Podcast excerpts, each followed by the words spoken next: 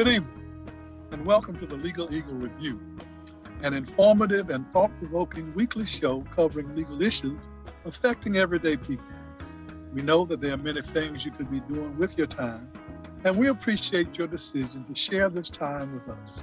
I'm Irving Joyner. And I'm April Dawson.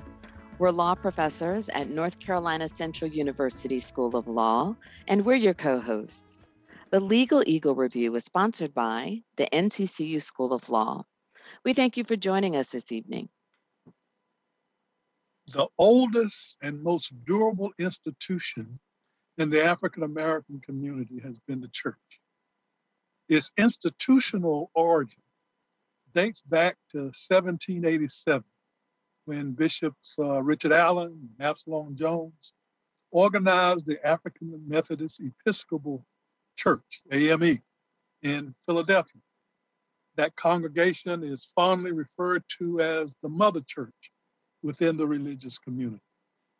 Informally, the African Methodist Episcopal Zion Church, AMEZ, was founded in New York City by Bishop James Varick in 1800 and was formally organized in 1821 at the John Street Methodist Church and bears the title of the Freedom Church. Both of these institutions resulted from widespread racial discrimination, bias, and animosities, which existed within those white churches as African worshipers sought to participate in religious services and the administration. As you can see, these churches were founded in the North, where it was legal to do so. That was not the case in the South, with free and enslaved Africans who were forced to practice religion under the eyesight of whites. It was illegal for these Africans to build or conduct church services until after the Civil War. Among the first African American congregations formed in North Carolina after the Civil War were the White Rock Baptist Church in 1866 here in Durham, and of course, the St. Joseph AME Church in 1869. Since its founding, the African American church has continued to grow, and today congregations are located in just about every nook and cranny that exists within our community. Some formally organized, and others informally constituted. Since its founding, the church has continued to grow and congregations are located everywhere and have served a very laudable purpose within our community. What have been the contributions of the African American church in this country is the subject of our discussion this evening. And we talk with Reverend Dr. Attorney and Professor Jay Augustine, the senior pastor at the historic St. Joseph AME Church here in Durham. Dr. Augustine is also the author of a recently published book called to Reconciliation How the Church Can Model Justice, Diversity, and Inclusion, which is published by the Baker Academic Publishing Group. And he is also a professor at the North Carolina Central University School of Law. So, Reverend Dr. Attorney Professor Augustine, thank you for joining us uh, this uh, evening for this discussion. Sounds like I owe you lunch for that wide introduction. But thank you so much. thank you so much for having me. It's really a pleasure to be with you both. Thank you so so much. All right. Well, you know, this is a uh, intriguing uh, treatise that you that you prepared, and uh, is being uh, circulated and has been widely praised by a num- number of theologians, uh, community uh, activists, and the entire church and legal community. So we, we thank you for your work uh, in that regard. But can just for our audience uh, who, who, don't know you, and they should, uh, since uh, especially those who are anchored here in uh, in Durham, can you kind of talk about your uh, your background? You know, as as a, a, minister, as an attorney, civil rights activist, and now author and professor. So Thank just kind of let them know who who you are. Sure. Thank you for that introduction and for the softball, I might add. Um, I am, I am, God has blessed me with some accomplishments, as, as, you've noted, but I was formed in and I am a son of the South. Um, uh, you made the distinction earlier in your introductory remarks noting how uh, the faith groups that we referenced are formed in the North or in the Northeast. Uh, well, I am from so far south down in Louisiana that you go any further deep south, you'd be swimming, right? Um, I am a native of New Orleans. With all of the fanfare and the grandeur that New Orleans offers, it still is in the deep southern state of Louisiana. Um, having been born in 1971, uh, just turned 50 last November, I certainly understand uh, the history of what the Deep South offers. Uh, the civil rights movement, quote unquote, concluded in 1968. Uh, I was born only three years thereafter, and many of the wrongs that were supposedly righted uh, were still wrong. Uh, so I certainly understand the culture of what the South has been. I understand what the great narrative over the last few years of Make America Great Again, what it really implies and what it has sought to do. Uh, and I understand the culture of our country. Uh, growing up in the South, I was blessed with the opportunity uh, to, to go to Howard University as an undergraduate. Uh, from there, I served our country proudly as an Army officer, four years on active duty as an infantry lieutenant, before returning to New Orleans and attending Tulane University Law School. Um, I clerked for now the retired uh, first African American to serve as the Chief Justice of the Louisiana Supreme Court, Bernette Joshua Johnson, wonderful human being, did so much in terms of forming me uh, and my interest in civil rights and social justice from a legal aspect. But I also am someone who grew up in the faith community. Uh, and the good Lord called me to preach a liberating gospel of love and equality. Uh, the old saying is that a calling to preach is also a calling to prepare. Uh, so for me, that meant becoming a bivocational minister, and that I was called a second time. I was called to theological studies and earned a Master of Divinity degree at United Theological Seminary in Dayton, Ohio. Uh, a return to Louisiana, was pastoring. Then I started going back and forth to Durham uh, to do a doctoral program at Duke. Um, the good Lord then blessed me in 2019. I was pastoring a very historic congregation downtown New Orleans, a church that was founded in 1844. Uh, when you think about the migratory patterns of the Mississippi River, it literally historic St. James AME Church is the oldest predominantly black church in the Deep South, and certainly the oldest black Protestant church in New Orleans. Uh, but the call of a bishop gave a wonderful opportunity to bring restoration and to refocus on social justice here in Durham. You have already lifted up some of the wonderful historic things about St. Joseph AME Church, and I was delighted uh, May 4, 2019, to be assigned as the pastor there. So um, I am I am rooted in liberation theology. I'm rooted in social justice. Uh, I'm rooted in trying to make America a better place for all people, and I do so through the interdisciplinary lens of a theologian and as a lawyer and law professor. Okay. You you you you you authored the book Call to Reconciliation, which is uh, a large word uh, with a pretty wide uh, meaning. Uh, what was there specifically about your background that led you to want to concentrate on this notion of uh, reconciliation and its uh, spiritual uh, and uh, historic origin?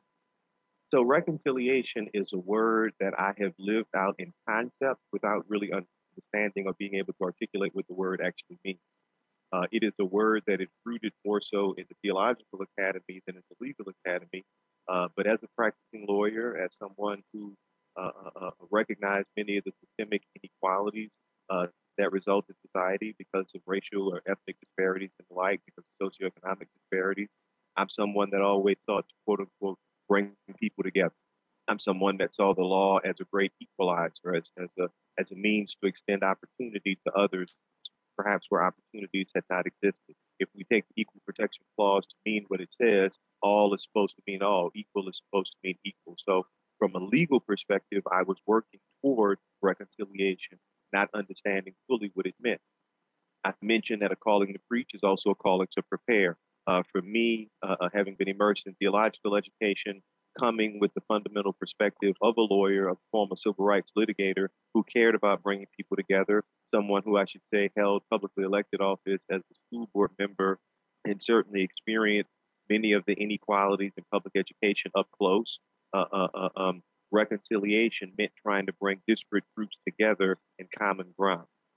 Through the Theological Academy and through my research and writing, obviously, and now publication, I have been able to articulate uh, and to document reconciliation in a threefold context something that stems from the church, but something that really includes all of us, regardless of race, regardless of ethnicity, regardless of gender. Um, I unpack, excuse me, salvific reconciliation, social reconciliation, and then civil reconciliation. So the salvific reconciliation from a Christocentric lens is about how the individual is saved in their relationship with God or reconciled to God through Jesus. If you if you picture, if our listeners picture the two axes, the vertical axis and the horizontal axis of the cross, uh, salvific reconciliation is the vertical axis, which says that the individual is saved through their relationship with Jesus. Social reconciliation is a close cousin or close derivative thereof. It says that just like we are saved through Jesus, social axis or the, the, the vertical horizontal axis says we all are equal to one another because of Jesus. A stem of that or direct derivative of that would be civil reconciliation, where again, if all means all, and we hold these truths to be self evident that all people are created equal, it was no accident that the civil rights movement uh, and the fight for human equality in America was led by ministers and led particularly by the Black church through the lens of prophetic justice where civil reconciliation directly relates to social reconciliation, and it's a willingness to take it to the streets, to speak truth to power, for the church to live out the prophetic domain, uh, uh, uh, trying to equate people and, and legal systems. So, salvific, social, and civil reconciliations are theological terms that really summarize what my life has always been about through both the lens of a lawyer and a pastor. Well, look, look, looking, looking at that, can you kind of give to our audience some explanation of what constitutes the black church? And then what how does that differ from the white church? And then how do they differ from this notion of the church? Or is there such a thing in existence as the church Sure. What a wonderful question, and thank you. And and some of the history you have already touched upon. I'm going to try to answer those, not necessarily in the order in which they were asked, but I'm, going to try to do a gumbo to go to my native language of, of New Orleans, right, and kind of put some things together in a pot and stir them together. Um, number one, the word church, as I reference in the book, is used for the first time in the New Testament in the Gospel according to Matthew, the first book of the New Testament, uh, in chapter 16, where Jesus says, um, uh, On this rock I will build my church. Uh, uh, the rock that Jesus references in the translation of church from the Greek is the ecclesia. It means literally a group or an assembly of people. It, it certainly does not mean a brick and mortar structure. So, to answer the last question that you raised, what is the church from a general sense? It is a it is a collective grouping or body of believers. And as we have seen, certainly over the course of the pandemic, that collective grouping may assemble virtually, it may assemble telephonically, it may assemble in any means, it does not even necessarily have to mean a, a physical assemblance, but it certainly denotes common beliefs and people coming together for a common cause. When we think about what is the Black church, you gave a wonderful history lesson regarding uh, discrimination that existed at St. George's Methodist Episcopal Church back in 1787 when Absalom Jones, Richard Allen, and others led worship at 5 o'clock in the morning in Philadelphia. They separated from that body, and they formed initially the Free African Society. Uh, Richard Allen then became the, the founder and initially and, and, and eventually the first elected bishop of the African Methodist Episcopal Church.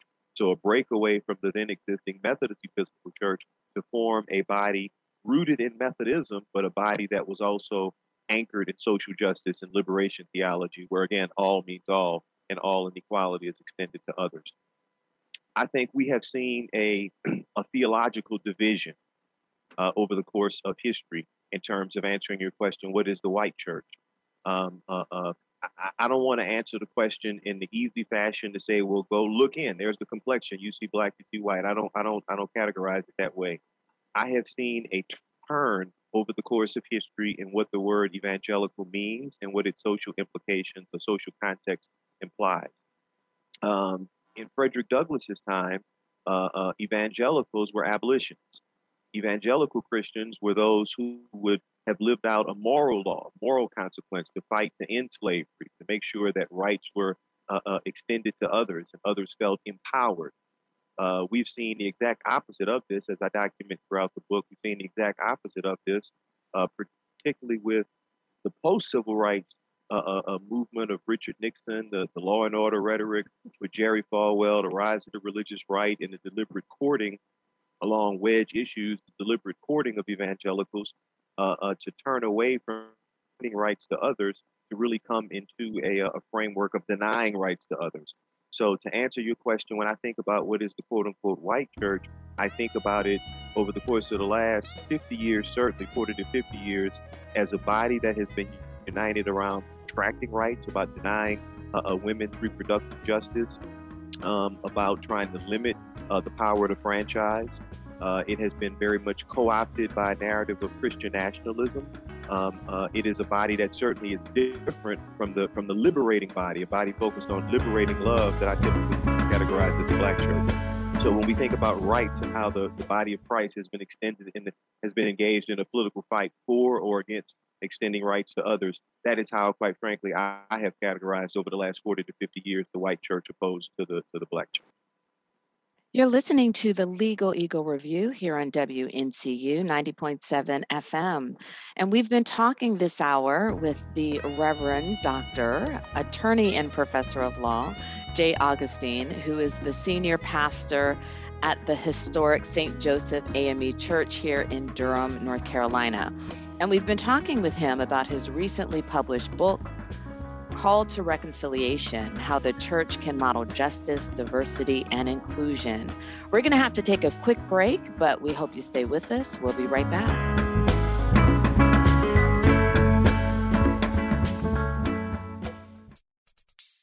North Carolina Central University School of Law was founded in 1939 to provide opportunities for African American students to become lawyers. Embracing our heritage, the mission of NCCU Law is to provide a quality, personalized, practice oriented, and affordable education to historically underrepresented students from diverse backgrounds to increase diversity in the legal profession. We empower our graduates to become highly competent and socially responsible lawyers and leaders committed to public service and to meeting the needs of underserved communities. NCCU Law is excited to announce the creation of the NCCU Technology, Law, and Policy Center, made possible by the generous pledge of $5 million by Intel Corporation.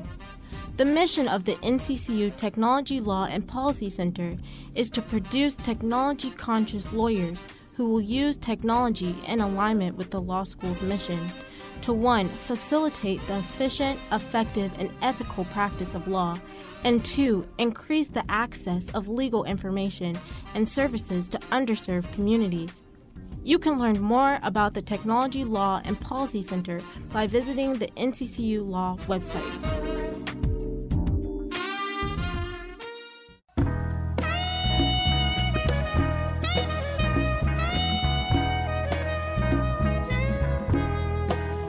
And we're back. Thank you again for tuning in to the Legal Eagle Review here on WNCU 90.7 FM. I'm April Dawson, and my co host, Irving Joyner, and I have been talking with law professor and also Reverend, Doctor, and attorney Jay Augustine, who is the senior pastor at St. Joseph's AME Church here in Durham, North Carolina. And Dr. Augustine is has recently published a book which is titled Call to Reconciliation How the Church Can Model Justice, Diversity, and Inclusion. Reverend, um, I'd like to ask you that. I, first of all, thank you so much for providing the um, kind of the foundation and the, the historical backdrop for um, for what you write about in your book. What led you to um, reach the conclusion that that this particular book was necessary at this particular time. The what you touch upon, uh, the many issues that you touch upon in the book, and and as it provides um, historical uh, framework, you know, these are discussions that we have been having a lot um, that continue to be relevant. But what was it about this moment that caused you to write the book at this time? Such a great question, and thank you so much for asking it. Um, I think when you undertake something like writing a book and, and documenting something that you want to exist in perpetuity and make a contribution, you categorize your work as either responsive or reactive uh, or proactive.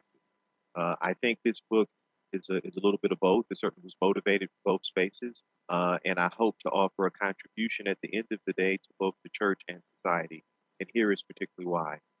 From a reactive perspective, uh, in looking at the turn that America made uh, uh, toward the latter part of the Obama presidency, Um, uh, I'm a I'm a former Army officer, so there is a certain amount of reverence and respect I have for governmental institutions, for the Capitol, for the presidency, for certain institutions, and I think about a sitting member of Congress calling the president of the United States out in the middle of a State of the Union address. You lied. I just think about the level of disrespect that that was there but I think also about the social fabric that motivated that level of respect. I understand that Congressman was able to raise billions of dollars in the wake of that incident. There was a certain demographic that was emboldened by that. Um, others were speaking to that same demographic, and there was a there was a narrative that came about that, uh, to proverbially paraphrase, brought us to our uh, darker days in a field away from our better angels.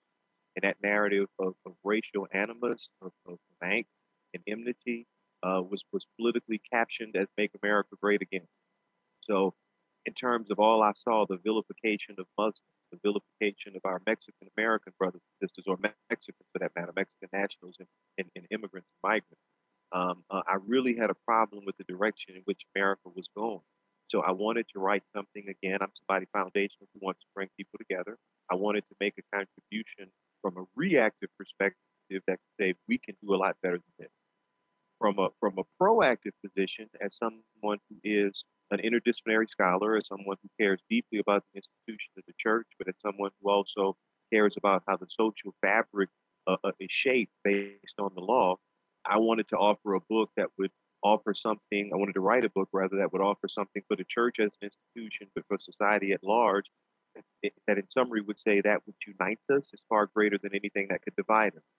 So, in my native language of gumbo, uh, being from New Orleans, the book begins with an analogy about gumbo.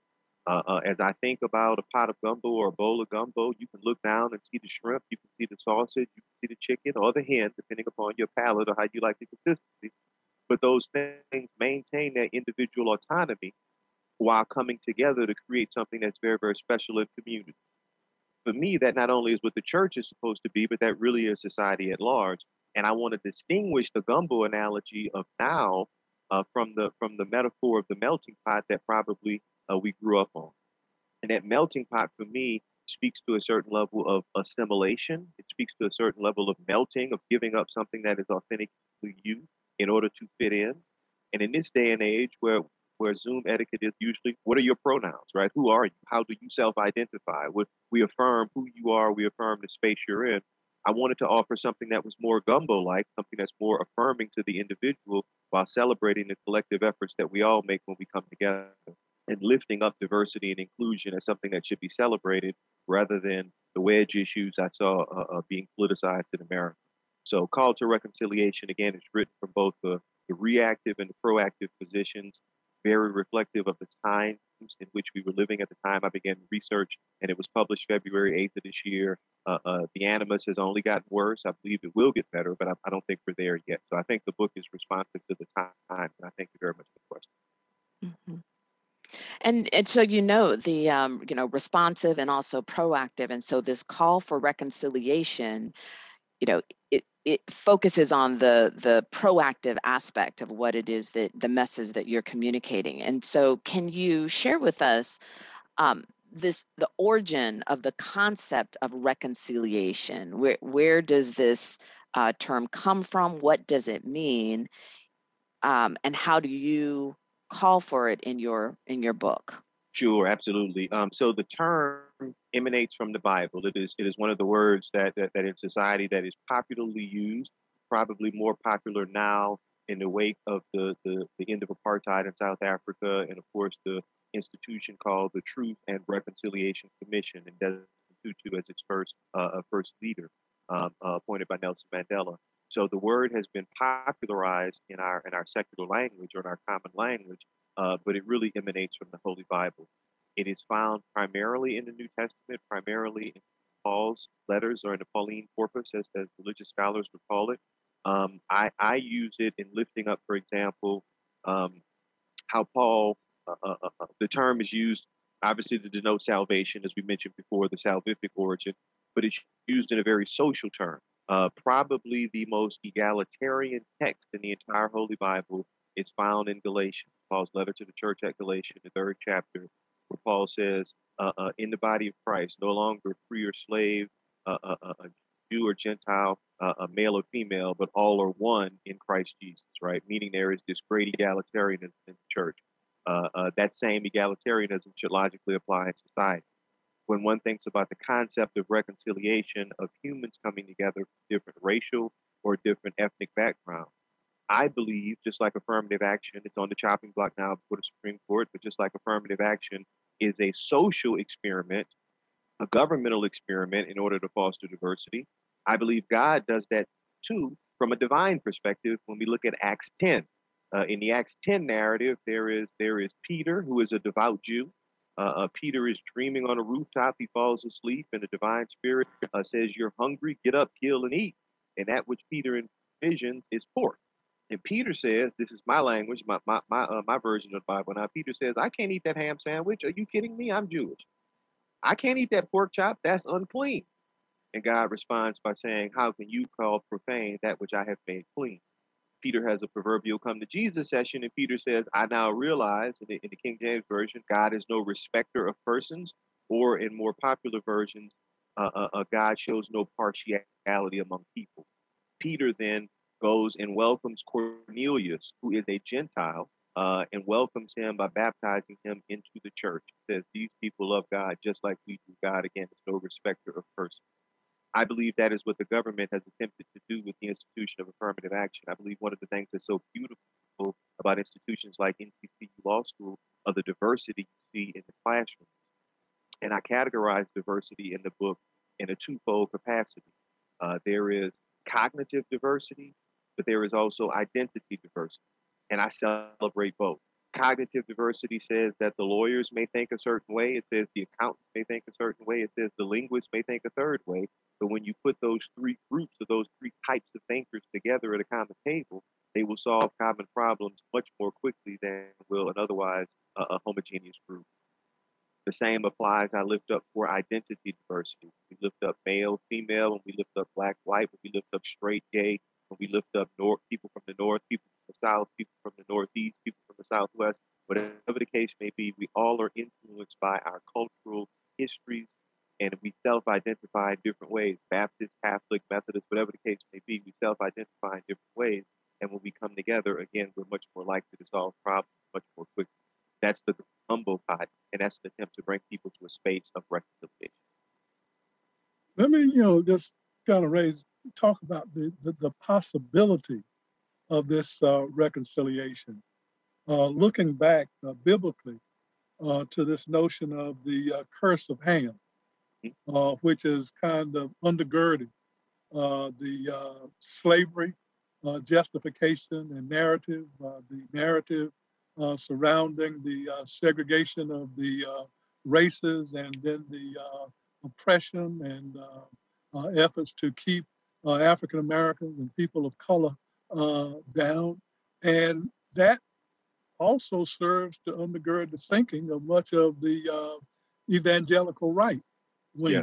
that we have and that basically runs uh, control our political establishment. And in light of all of that and that kind of uh, holding on of that uh, tradition, is reconciliation really possible in the sense that you have uh, that you've raised? I would I would hope so, and I can jokingly say if my name were not Jay Augustine, it would be Jay Pollyanna because I am a perpetual optimist uh, as a as a Christian minister, I'm someone who who lives hope. I'm someone who believes that our days can be brighter and going ahead. But there certainly is a deep-seated history, as you referenced, going back with with biblical beliefs. I would debunk them, but biblical beliefs emanating from Genesis nine, um, uh, saying that there is a, a curse placed upon people of darker complexion. Uh, that those who were descendants from the land of Canaan uh, through the migratory pattern uh, of, of, children of Israel. Those who were descendants of the land of Canaan uh, were cursed to be servants uh, and to be servient. Um, that foundation has partially undergirded what we would call American exceptionalism. It has partially undergirded many of our more modern attempts at evangelicalism. I think before I responded by saying historically evangelicals were, were very much into liberation and very much into the moral uh, uh, uh, existence of extending rights rather than contracting rights. But it certainly has uh, undergirded the, the, the, the, thoughts of, of many of who we see now in the church that are leading attempts to contract rights and not extend rights to others. I'm hopeful, however, because the true diagram, if you will, uh, uh, of reconciliation says that one group has been uh, uh, uh, subjugated. It says the other group has been doing the subjugating. And when you think about the context of white supremacy or the narrative of white supremacy in America, that generally says that uh, those who have been emboldened with power, whites have been doing the subjugating, and blacks have been subjugated. Well, there were reciprocal obligations for the reconciliation paradigm to work. Those reciprocal obligations would be for the group that has been doing the subjugating, there's got to be a change in behavior. They've got to be willing to walk away from the things that have perhaps emboldened them in the past in order to move toward reconciliation. And it supposes that the group that has been subjugated, in this case, I mean African Americans, obviously, uh, because of white supremacy, is willing to engage in forgiveness. Uh, both of those are hard. Both of those are equally hard. I would I would suggest. Uh, is it possible? I believe so. Again, there's a sense of perpetual optimism I have because I believe all human beings are made from goodness uh, and I believe the evil and the and the divisions that we have embraced are not part of necessarily who we are, but they're part of what we have been taught. So I believe that hope uh, uh, says we can we can move away and discard the bad, and we can focus on the good. But we've got to be willing to try. So those reciprocal sides of the of the reconciliation paradigm that I referenced, forgiveness and a willingness to change behavior, speak exactly to the paradigm of the historical paradigm that you've identified of how um, certain segments of society have perpetually sought to discriminate against others. Hopefully, we all can change for the better. Yeah, and that raises this question of um, when we think about, of course, the history of this country, which is steeped in in racism uh, and subjugation. Can you talk about the impact that Jim Crow and the civil rights movement and the Black liberation theology has had on this movement towards civil reconciliation? Absolutely. So, again, the three forms of reconciliation that I unpack in the text really go hand in hand. And just quickly to summarize again for their, their interconnectedness salvific reconciliation, the, the vertical axis of the cross says humans are saved because of Jesus. This is unmerited. This is free grace. This is the gift that we've received. Um, it's saved through Jesus, rather. The horizontal axis of the cross says that if all means all and if equal means equal, we are equal to one another because of Jesus. I gave the example of Galatians and speaking to Paul there in terms of social reconciliation. But then a close derivative of that is civil reconciliation, where the Black church really led the way and led the way for the church universal in the civil rights movement in speaking truth to power. Uh, when we talk about how ministers lead from an academic perspective in studying leadership or church leadership, we say ministers generally lead as prophets, as priests, or as kings, or to put it in non gender specific terms, royals leading from the royal domain. Uh, the priest is the conciliatory leader, the one who visits the hospital, the one who buries the dead. The royal or the king is the one who says, This is the direction in which we're going. I'm organizing the church budget. I'm working on the church calendar. Follow me. This is the way we're going. But the prophet, the prophetic leadership is what we saw during the civil rights movement with that willingness to speak truth to institutions of power. Uh, that, that narrative or that model has been uh, uh, lifted up and heralded time and time again throughout the biblical canon. It certainly was embodied uh, and manifest through the leadership of Martin King and many other social justice oriented ministers who understood reconciliation during the course of the American Civil Rights Movement. I would personally say, and Irv, I'm so thankful you mentioned some of those who have endorsed my work. One of the endorsements on the back is a personal hero of mine, somebody who you've worked very closely with, obviously, uh, in North Carolina, and that's the Reverend Dr. William J. Barber II. He would be, I would argue, our current manifestation of the most visible prophetic leader, someone who is literally taking on institutional powers and calling them to task to, to extend equality and justice to all. So the civil reconciliation that we saw in the civil rights movement is continuing. Uh, it's continuing through people like Dr. Barber now in the religious context, but it also continued in a in a secular context, I would argue, undergirded by morality, but in a very secular context through the Black Lives Matter movement. Uh, these were people who, again, followed a playbook. They followed a, a, a success, successful model of, of public protest and prophetic protest, I would call it, uh, that was that was exemplified during the civil rights movement. But they did the exact same things in terms of organizing and, and taking on institutions, uh, uh, obviously for what we saw and what I will call the other pandemic of racism perpetuated in violence like we had not seen in a very very long time, particularly during the course of 2020. So civil reconciliation is alive and well. Uh, uh, his truth is marching on, to sort of paraphrase the Battle Hymn of the Republic. Uh, this is the uh, Legal Eagle Review, and uh, we are talking with uh, Professor and Doctor and Reverend uh, Jay Augustine uh, about his uh, book called To Reconciliation How the Church Can Model Justice, Diversity, and Inclusion. And we're getting a, an education in the, the, history of the Bible, how it has been used both for and against us uh, moving to the uh, through our uh, but right now, we're going to have to take uh, a break. I want you to uh, stay with us uh, as we return to continue this conversation that we're having. So we'll be right back.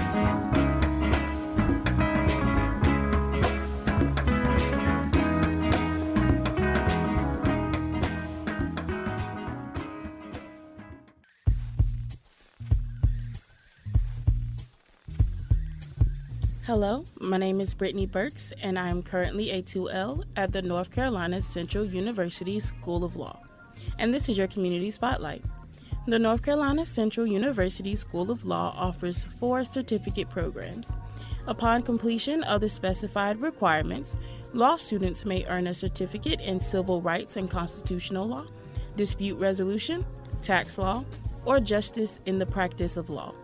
As a part of the Eagle Promise, NCCU School of Law offers our students four outcomes upon graduation completing a degree program on time, becoming socially and globally engaged, proving leadership, and graduating market ready. More information about any legal program is at 919 530 6610. My name is Brittany Burks with the Legal Eagle Review. Thank you for listening.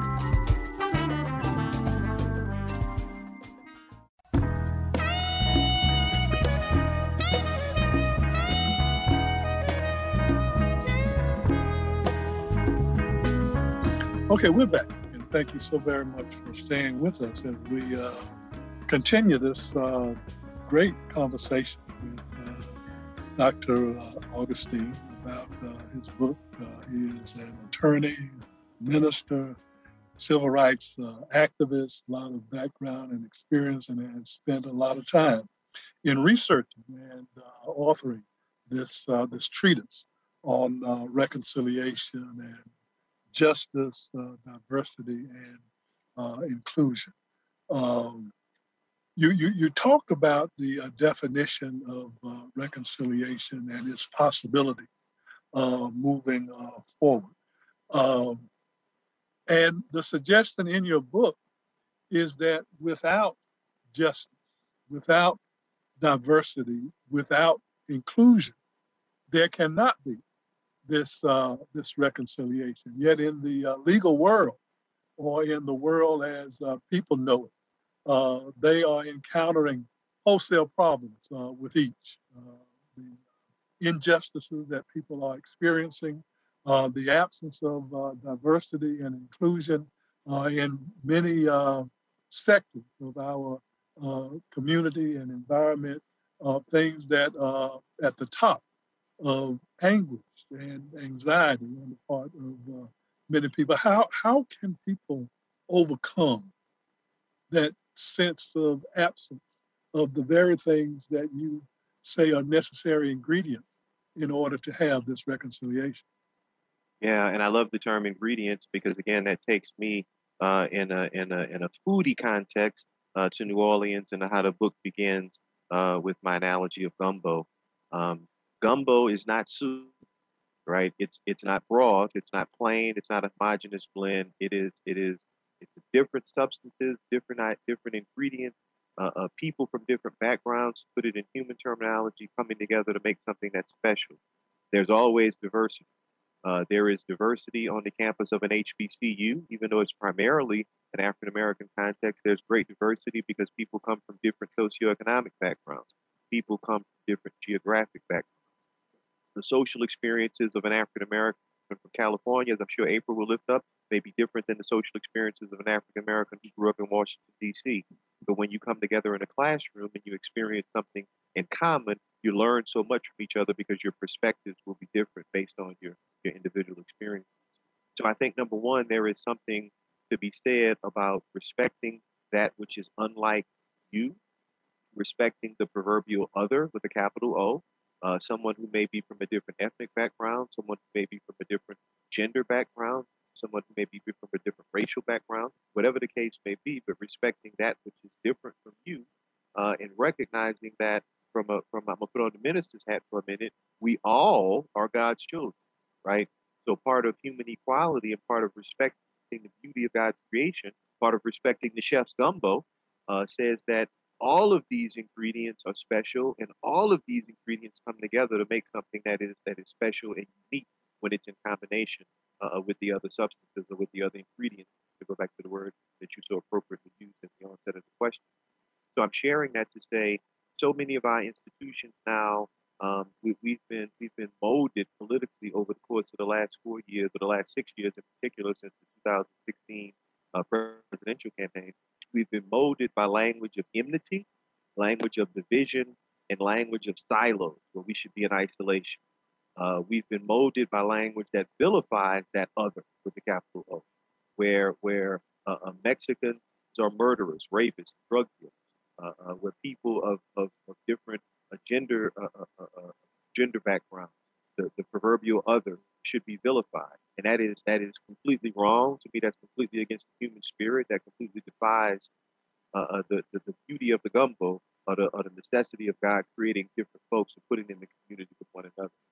So I think the most important thing is for us all to be able to take a step back and recognize that all of us are created in God's image. All of us have beauty in our own separate ways. All of us are diverse from one another if we're willing to look for what diversity really means and to celebrate that diversity from both the cognitive perspectives when you talk about academic disciplines and training and the identity perspectives to talk about who we fundamentally are when we come together, we're like a gumbo and we create something that's special. And I think the most important fundamental thing to answer your question, Irv, is that we all have got to be willing to recognize somebody else has beauty just like we have beauty and be able to appreciate what that beauty is.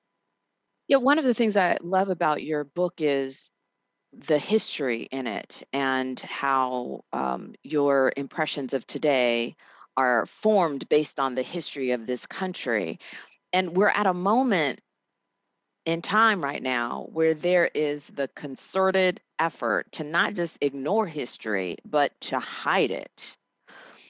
And as you talk about the need for reconciliation, and you talked about how those that were doing the subjugating have to take steps and acknowledge it and and to be willing to cease that behavior and those that are being subjugated have to be willing to um, uh, forgive.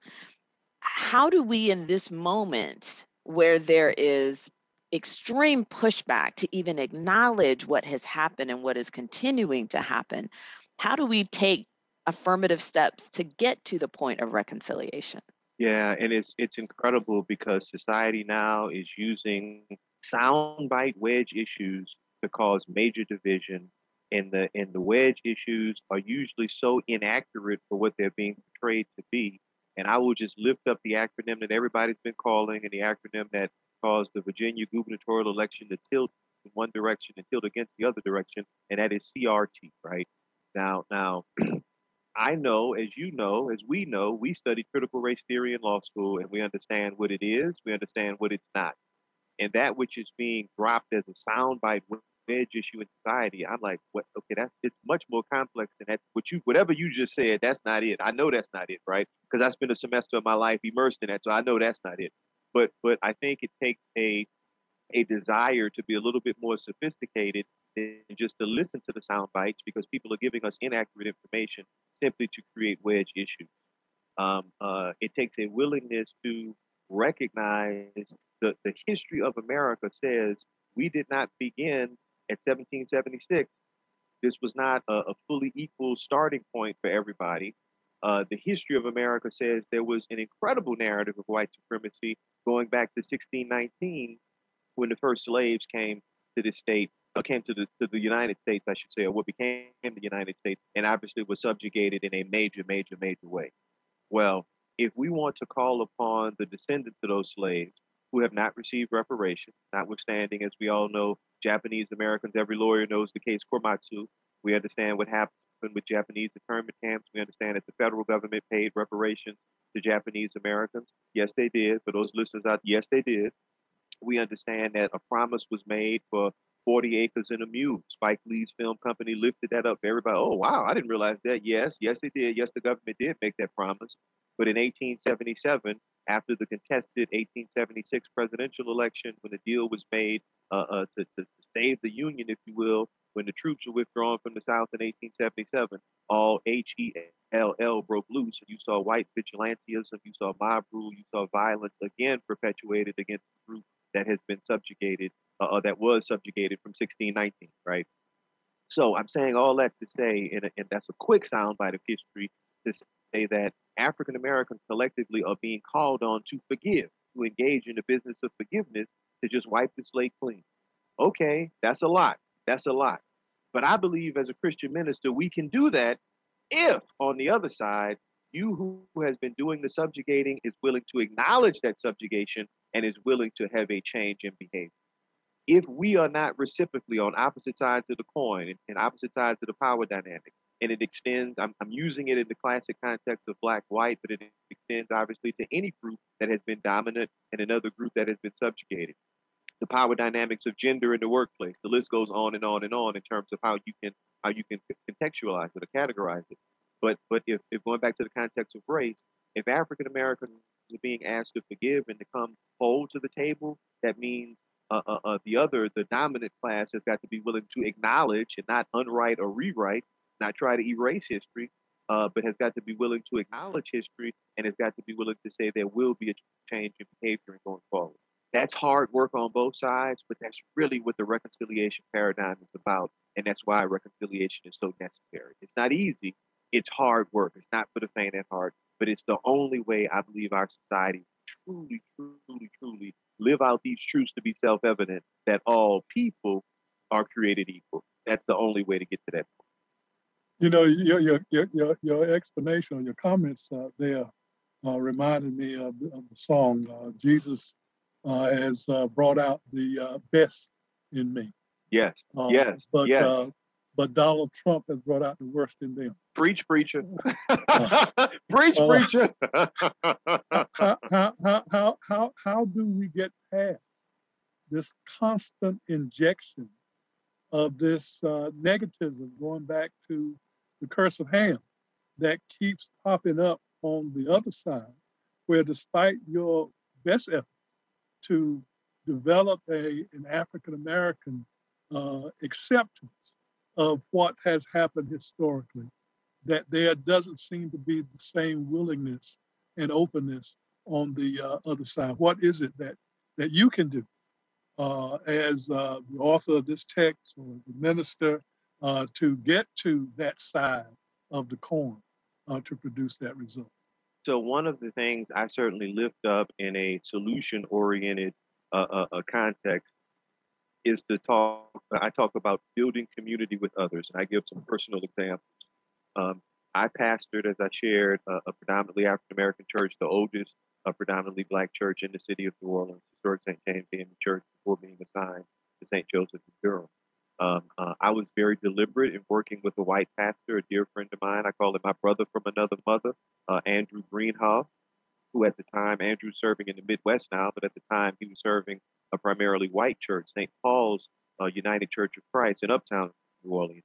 And we were very deliberate in doing a pulpit exchange, uh, in bringing choirs to, to our respective congregation. a choir I, I served with at Historic St. James went over to St. Paul's. His choir from St. Paul's came over to historic St. James, uh, and and we experienced worship in a different context. And then eyes start to open. Wow!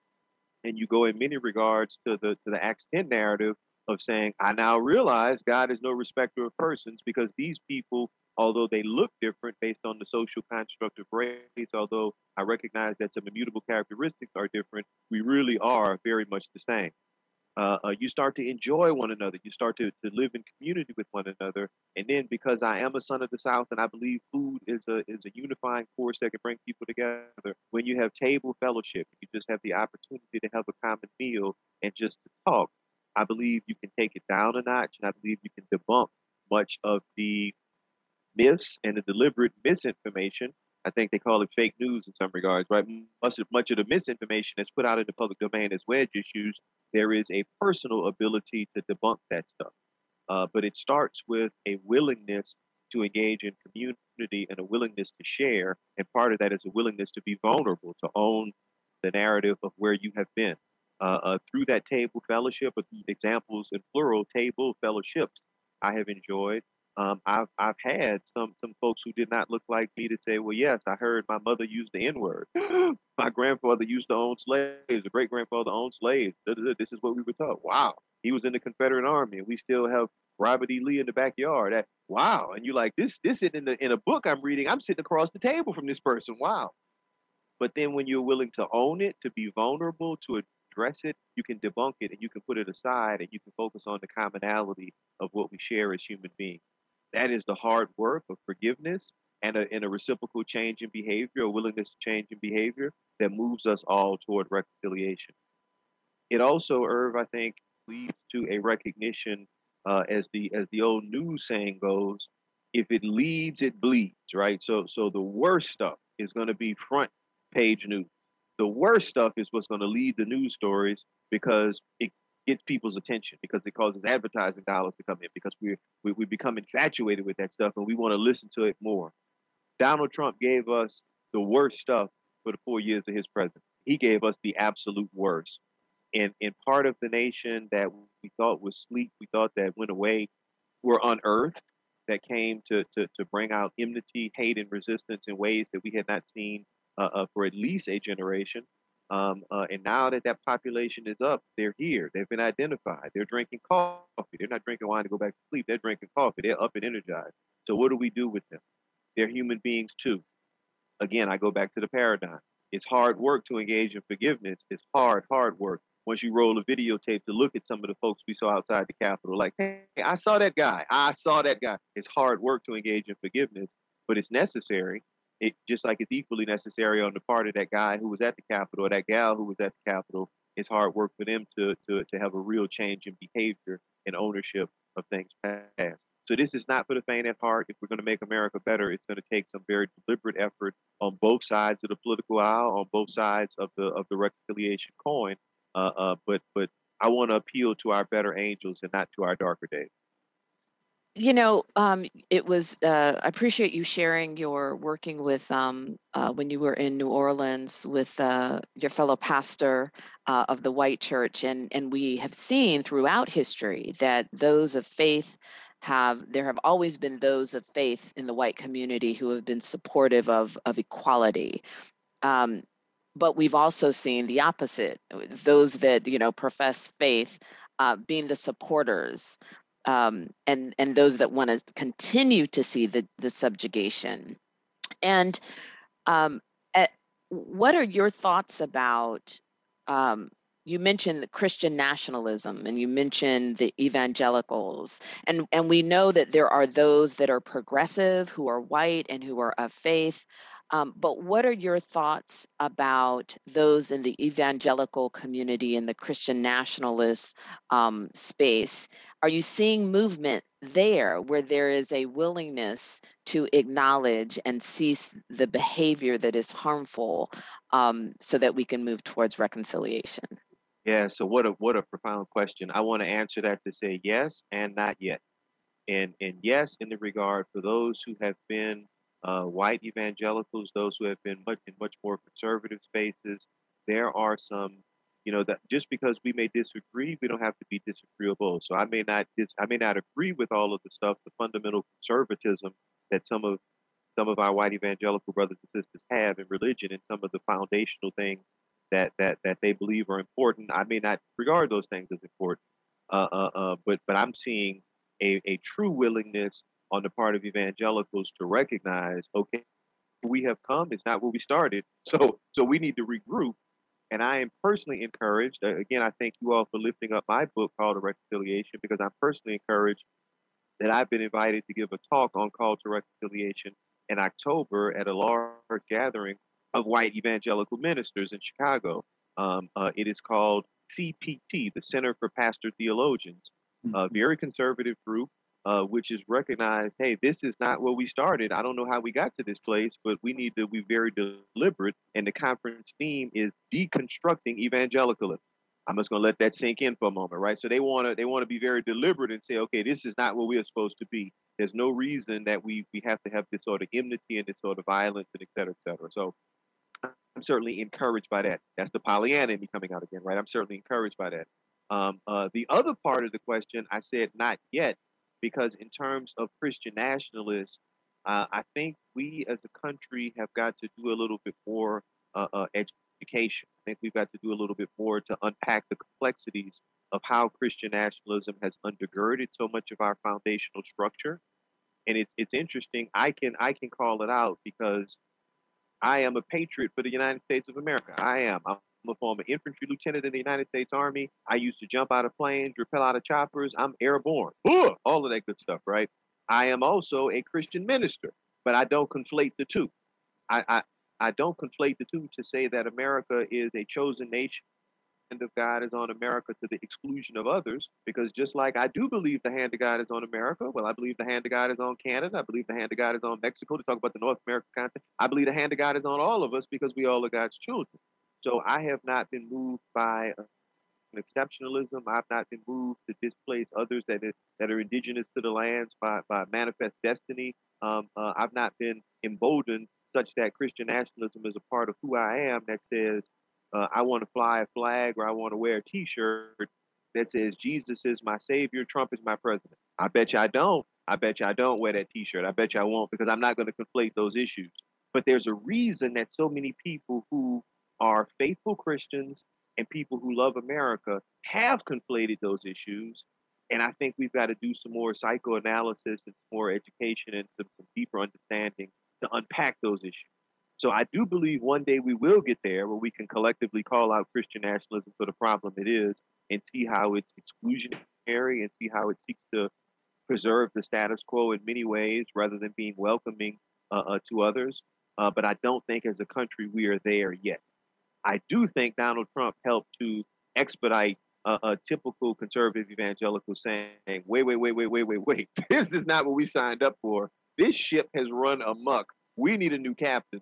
So let's have, you know, a conference. Let's have multiple conferences to talk about how we right the wrongs of where we pivoted, particularly over the course of the last 40 or 50 years uh, during the Jerry Falwell, the, the, the religious right, and now how things have just come to a catapult under the Make America Great Again narrative. So I am optimistic, is what I'm saying. I very much am optimistic. Well, excellent. Well, we'll have to have you back um, so you can give us an update of, of where we are with that progression. And we just can't thank you enough for writing this very timely and necessary book that will help move us all towards the reconciliation that we need in this country. Um, unfortunately, we are out of time, but we'd like to thank our guest, Reverend Dr. Attorney Professor Jay Augustine. He is the senior pastor at the historic St. Joseph AME Church here in Durham, and he is the author of a recently published book. Call to Reconciliation How the Church Can Model Justice, Diversity, and Inclusion. And of course, we'd like to thank you, our listening audience, for joining us this evening. We hope you've enjoyed the show. If you have any questions or comments, please send us an email. You can reach us at legaleaglereview at nccu.edu. And if you ever miss this show on Sunday, you can find the show on our Legal Eagle Review podcast. Don't forget to follow us on Twitter, Facebook, and Instagram. Until next week, stay informed, engaged, healthy, and safe.